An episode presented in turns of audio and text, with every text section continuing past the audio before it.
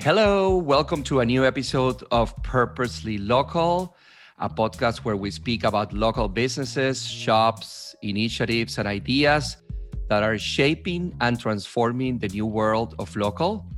Our plan, as you probably know at this point, is not to speak about how your business is doing or what is your business about. We will focus on the why, its local, and purpose, all in the same podcast. Today, I'm going to have the pleasure to speak with Julie and Megan, which I don't know them yet, by the way. They're here mm-hmm. with me, but I don't know them yet. However, the reason that they are both here is because I was recently reading a local blogger, Hoboken Girl, which they featured an article on Julie's and Megan purpose now. And I read about this new thrift store which opened recently in Jersey City. And the most amazing thing, which I think is fascinating, is that it's about consignments, it's local, and it's plus size. All three in the same business. So first of all, congratulations to you. This is amazing what you guys are are starting. And I want to welcome both of you, Julie and Megan. Thank you for being here. Ah, thank you so much for having us. Hi, thank you for having us. So nice to be here. Awesome, awesome. So I'd like to start speaking a little bit about your backgrounds, right? Where are you guys? Where were you born and raised, both of you? And what memories do you have from your childhood? Meg, you go first. um, sure. So I am a New Jersey born and bred gal. My father was a immigrant from Guatemala. My mom her family immigrated here like about a generation and a half before that. And, you know, I grew up kind of moving around New Jersey as my mother had me very, very young and just found ways to support us and change careers quite a bit. And so, you know, I grew up in a household with very strong, powerful women. And I think that that influenced a lot of my career choices at this point.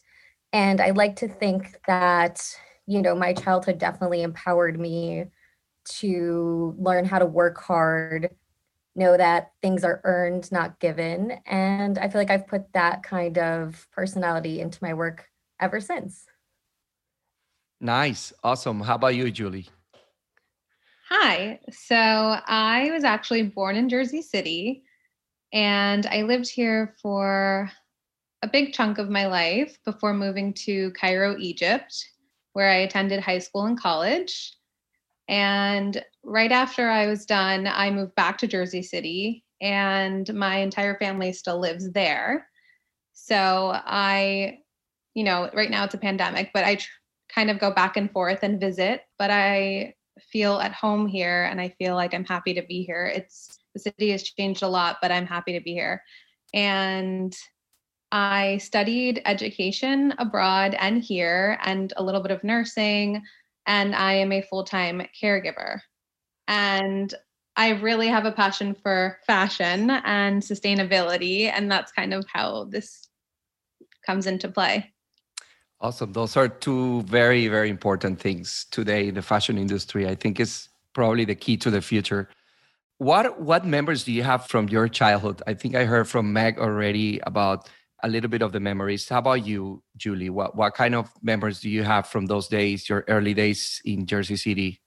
So I'm actually the oldest of five girls, and I'm half Egyptian, half Honduran. So I've had a lot of mixed memories, and I was fortunate enough to grow up just around the corner from my mom's side, the Spanish side, and the Arab side on the other side of the street.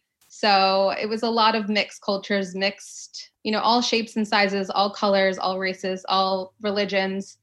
So I feel like that kind of instilled representation in me. I really love to kind of like kind of support everyone and uh, inclusivity is what I mean to say. Okay. Is really important to me and yeah.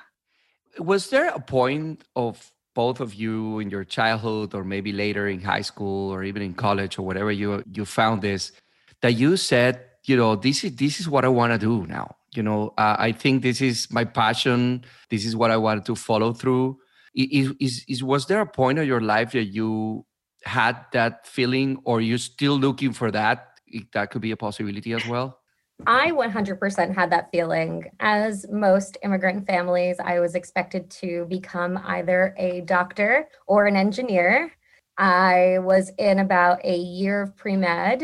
And, you know, I, I, reflected and I was like, I'm doing this career path, not for myself, but to appease everyone else.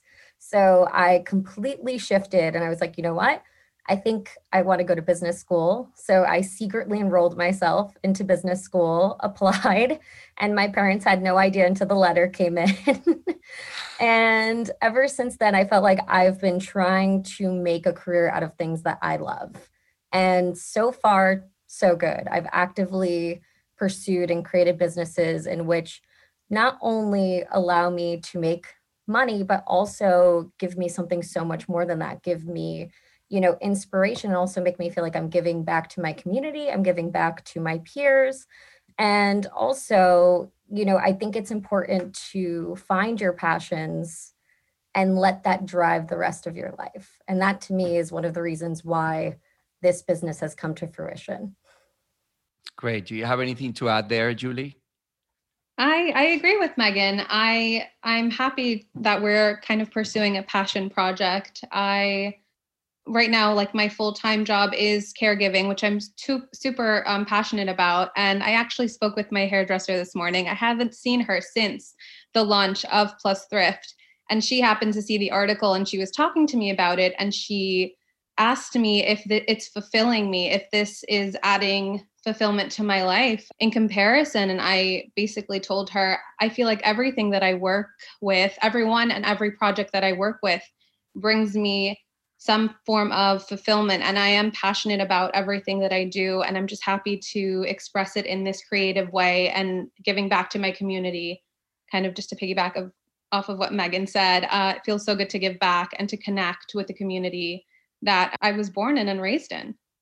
Awesome. I, I see a lot of you know both of you come from immigrant families uh, and there's a lot of diversity and mix in what, where you guys are coming from which is also my case. I mean, I'm, I am originally from Venezuela, but I've been in in New York, New Jersey, in different places for 16, 17 years now. Uh, and I can totally relate with with both of your your story. Thank you for for sharing that. How do you guys meet, both of you, and why? Especially why is a question. You decided to go into a local thrift store in Jersey City just for plus size. Uh, well, let's talk about the first one first. Why don't you, Julie, talk about how we met and I'll talk about the thrift store. okay. So, Megan and I met at a local uh, women's event. There's a local organization for women, and we met at one of the events and just very briefly. And from that time on, I started following Megan on Instagram. And I was incredibly inspired by all of her work and her content and her ability to represent the plus size community and just everyone. And I really, really appreciated her work ethic and just her, how can I say this, honesty. She's very honest and very kind of straightforward. I really appreciated that. And I felt comfortable talking to her about a topic that she had brought up about the lack of inclusivity and especially size inclusive availability in local businesses. So now, Meg, it's your turn to give us so, a, the why. Yes, the why. So I do work in influencing. I am a fat activist, and I also have a lot of interest in the fashion industry, just like Julie. We happen to have quite an eye for fashion and also sustainability. So I've lived here for about four years. I am an extreme advocate for supporting local business. I try to spend about 10% of my income reinvesting into community, which I love so much.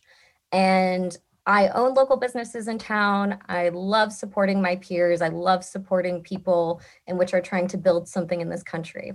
However, it became very disheartening because as I shopped locally throughout the city, I found that I pretty much couldn't go into a single local owned store and find clothing in my size, which I think is absolutely horrifying considering the fact that I am on the lower side of the fat spectrum at a size 18 and I can almost find nothing in my size, let alone have options. And then what is that saying about people who are in larger bodies than myself, who are more marginalized? And I started reaching out into the community asking, you know, what can we do to get local businesses to offer larger sizes? Like, what companies do I have to contact? What businesses do offer local sizes? And, you know, it comes to a point where, you know, Target doesn't offer everything. And if I cannot support Target, I would prefer to do that. and Target, for the most part, stops at a size 20, which I'm not sure if you know a lot about sizing, but that's yeah. not inclusive whatsoever. So, you know, it became insanely frustrating because I'm like, I want to support these companies. I want to support these businesses, especially downtown, but how many pieces of jewelry can I buy? And, you know, it comes to a point at which when we talk about clothing, we look at it from a luxury standpoint, but it is a need, it is a necessity. And we judge people in society by the way that they look and the way that they dress and the way that they hold themselves. So if we are already judging people in a fat phobic society by their body standard, then add that to a level of which they're not properly being able to access clothing to clothe their body. So for me, this became an activism issue, not just a sustainability, not just a business, not just, you know, anything else. And the more I reached out, you know, we're slowly getting there. There's about one or two local businesses that offer some plus sizes, which I'm excited to see. But plus size people make up 67% of the population. It shouldn't be a pat on the back to offer plus size, it should be the standard.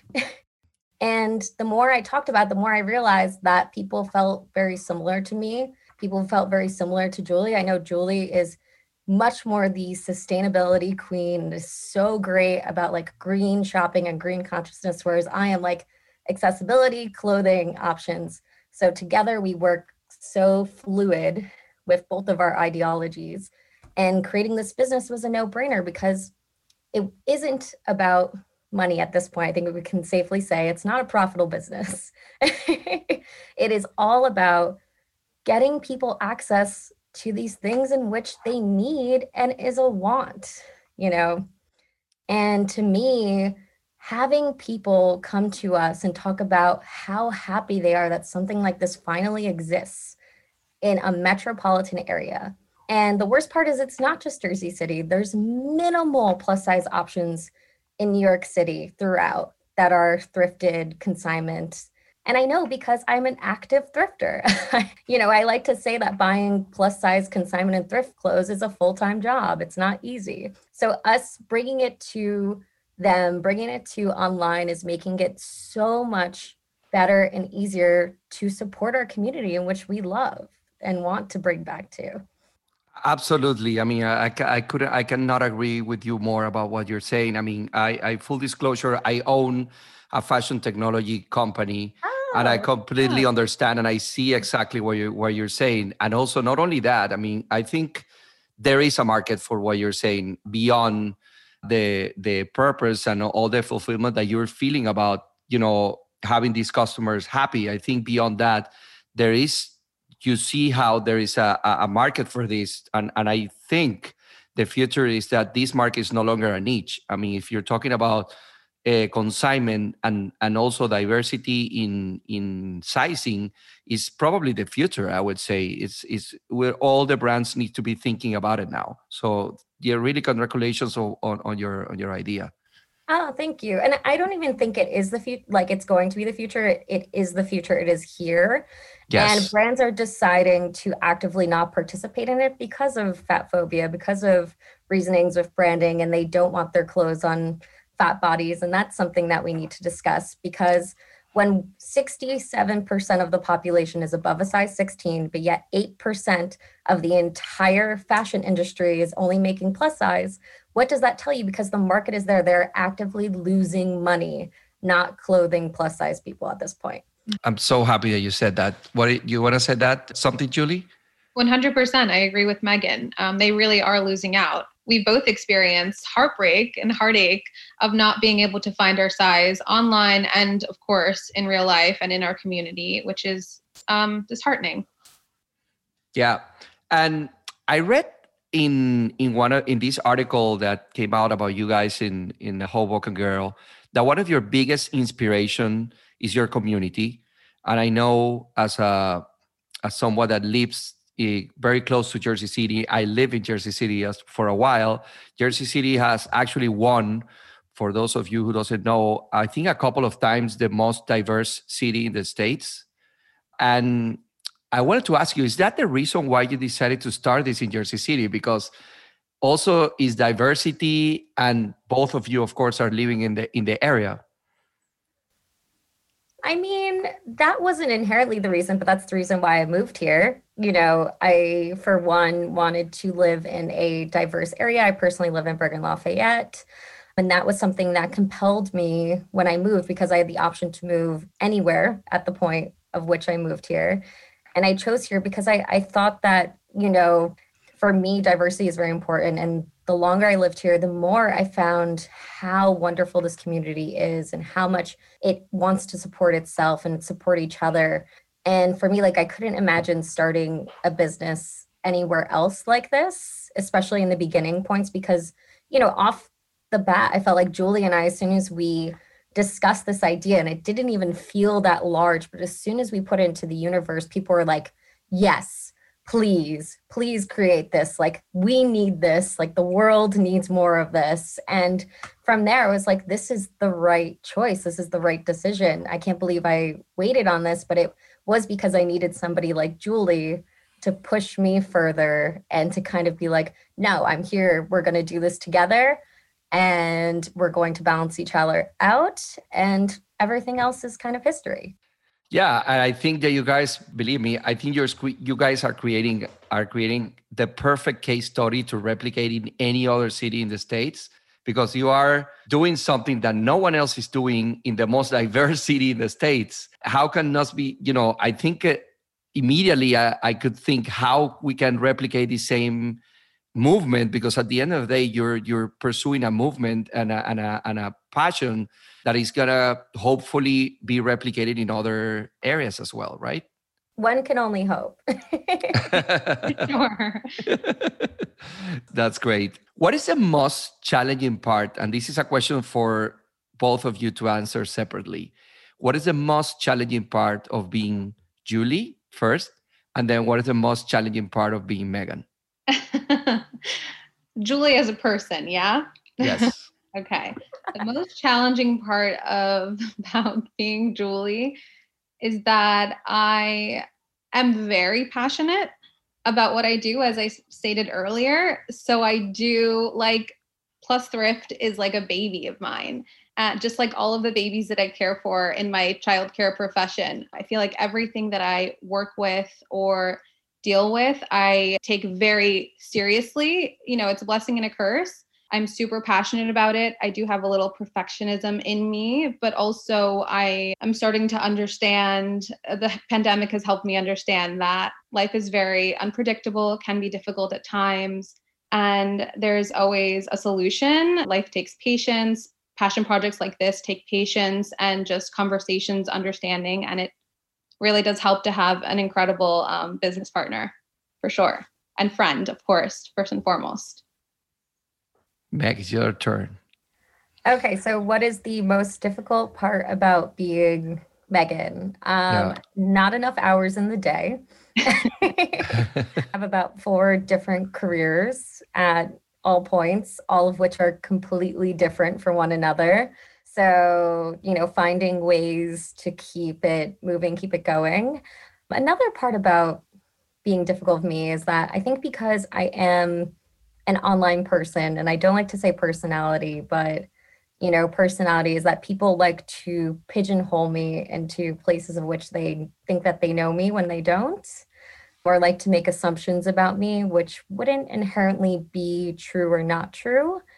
And for me, I know that like I am a great in person person and very kind. But sometimes I think because I am so honest and so straightforward, that can come off as a little stern. okay. But you know, so far it's it's pretty good being me. So can't complain. Just a little too busy all the time. awesome. let's talk about missions, about the mission about your business, right?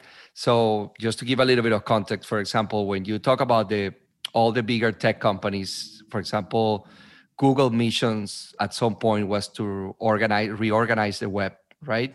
Facebook, they they claim to say that they want to build community and bring the world closer together.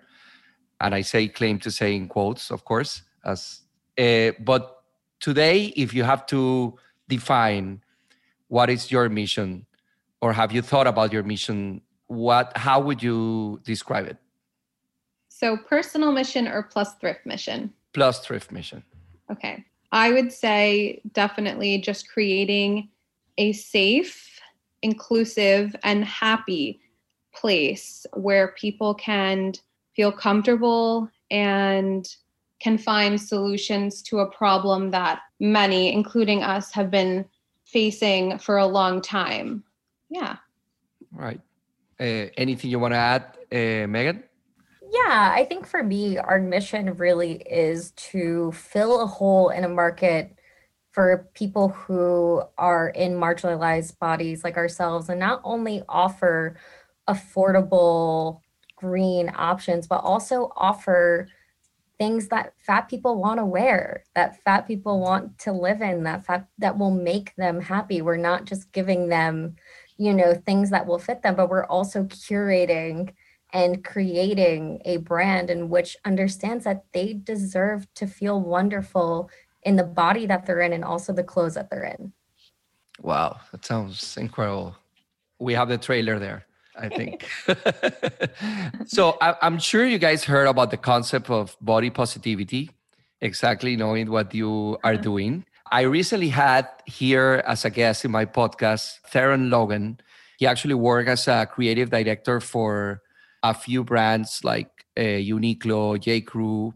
And the reason why I have him in the podcast, even though this is a podcast about local businesses, is because I think he is one of the one of the people that I met that embrace the concept of body positivity on his work and on different campaigns. And we had this amazing conversation when I met him online about body positivity. And I told him, hey, why don't you come to my podcast and we speak about this concept of body positivity?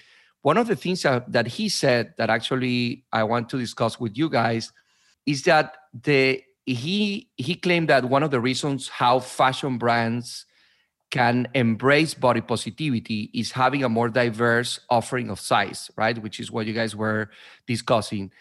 Based on your experience, if you had someone from a very important brand any of these big brands in the fashion industry today and you want to give them you know a suggestion opinion or how how they can start joining this movement that you clearly have in front of your eyes but they're not seeing well i have a lot of feelings about all of that as i specialize in fat activism and obviously i'm going to come off a little direct per usual go so let's start off with size 20 is not size inclusive. Let's start off with if less than 10% of your in person store offers above an XL, you are si- not size inclusive whatsoever. And please take that off your door. I am tired of not being able to access clothing in person, but yet expected to pay shipping online, which is inherently a fat tax. So if you are truly looking to embrace body positivity, then I should feel well represented in store with many options instead of having to crawl into the back corner and hoping that I might find a pair of jeans that will fit me. Hmm. All right. Okay, Julie, do you have anything to add to that? I agree with everything Megan said 100 million percent. It's kind of enraging. Um, so I I just it's simple, just make our size make our size, make everyone's size, not just our size, because we are lower on the spectrum. Make everyone's size, make it in all of the styles. You have the fabric, just do it. Don't increase the price. It should be priced the same. You have the budget for it, do it. You have the audience, you have everyone, do it. Or we're waiting for you. you put in, I know that you work, Daniel, in like fashion where you allocate the overall cost into sizing and price point. So, like, if you're not charging an XX small a lower price point? Why are you charging a 3x a higher price point? That's not how fashion works. And I'm mm-hmm. tired of hearing that. that was going to be my question. I mean, uh, so, and of course, I'm going to pretend that our listeners don't know about this, but if you can elaborate more about what is happening now with the sizes and the different prices and how do we fix it? How we should fix it? We're talking about all my favorite topics. I know. Uh, so, a lot of people don't understand how fat phobia directly correlates into the fashion industry and the excuses fat phobic people make in regards to not offering plus sizes. And it usually comes into cost per unit. So I have a background in marketing and business. So, like, I understand this a little bit better than most. And it's really funny when people you know, talk to me about this topic and their response, well, it's more fabric. It just costs more money. Suck it up. And I'm like, that's not how businesses work. That's not how this industry works. Plus, we're buying wholesale in large mass quantities. A shirt on Amazon from XS to XL costs $20. And then the same exact shirt from 1X to 3X costs $10 more that's not allocating cost per unit, that's allocating a fat tax. And, you know, with shopping, we're not paying cost per unit because if that were the case, an XXS, the smallest size possible, let's say, for a regular spectrum of sizes, would be inherently 25 to 50% less than a regular XL. Is that what's happening? No, it's not. We're allocating cost and we're averaging it for the total cost per unit. So if we average an XXS to, let's say, a 4XL, we're going to do the median cost, and then that's what we're going to charge for each item. That's how this should work. So when fat phobes go, but you use more fabric, and it's like, that, that's such a disgusting response to us just asking for the bare needs to cover our body and saying that we are giving you money. We would like to give you money. Please just make our size. mm. Yeah, well said. I mean, I don't I have no comments about that. You're you're absolutely right. So I see that you. I mean, I, I was looking through your social media, both of you, and you both are such an amazing local supporters in Jersey City. And as you know you know this podcast is all about local businesses. So can you give some examples of some local businesses in your area that you want to give them a shout out now? Oh my goodness. There's so many. there's so many. Could be um, for hours. Wealth and co. Love locked i love pet shop obviously oh my god start running some off julie there's like so many treehouse um, jc grind, pinwheel, love pinwheel. Yes. Uncle. Um, yes, folk beauty is really, really great. I'm starting to get into that beauty. Sweet tea. I love them. Really. Dominant vibes. Dominant vibes is great. Yeah. Oh my goodness. There's so many. There's so many. So many. it's hard to pick. Yeah, How, it's like when you ask that question, a hundred like names and handles just popped up in my head, and I'm like, where do I start? How about in other industries that is not fashion related? I mean, that's easier because, you know, they don't make our size usually. as much as I still support them, that's the worst part. You know, like I feel like companies are like, oh, but I'm like, I still come to support you. I'm still, you know, spending money in your stores. It's not an attack. It's not a call out. It's just raising awareness Definitely. and having these discussions. And that's the difference you know uh, having accountability shouldn't feel like an attack that's correct that's correct education yeah. it's information yeah because people don't realize i had this conversation not to deflect where you know where somebody a local business was like well we can just order your size and i'm like that's not the same as having accessibility on the rack and the fact that you can order my size and yet you're choosing not to put those sizes in your storefront tells me what I need to know, and that is inherently fat phobic. Like you're basically telling me you can do this, you're just choosing not to. Yeah. No, no, abs- absolutely. So, any other local businesses beyond fashion that you want to give them shout outs in Jersey City today? Yeah, there's a new one, Strawberries and Me, who's really, really great. Foundanas. I'm Foundanas.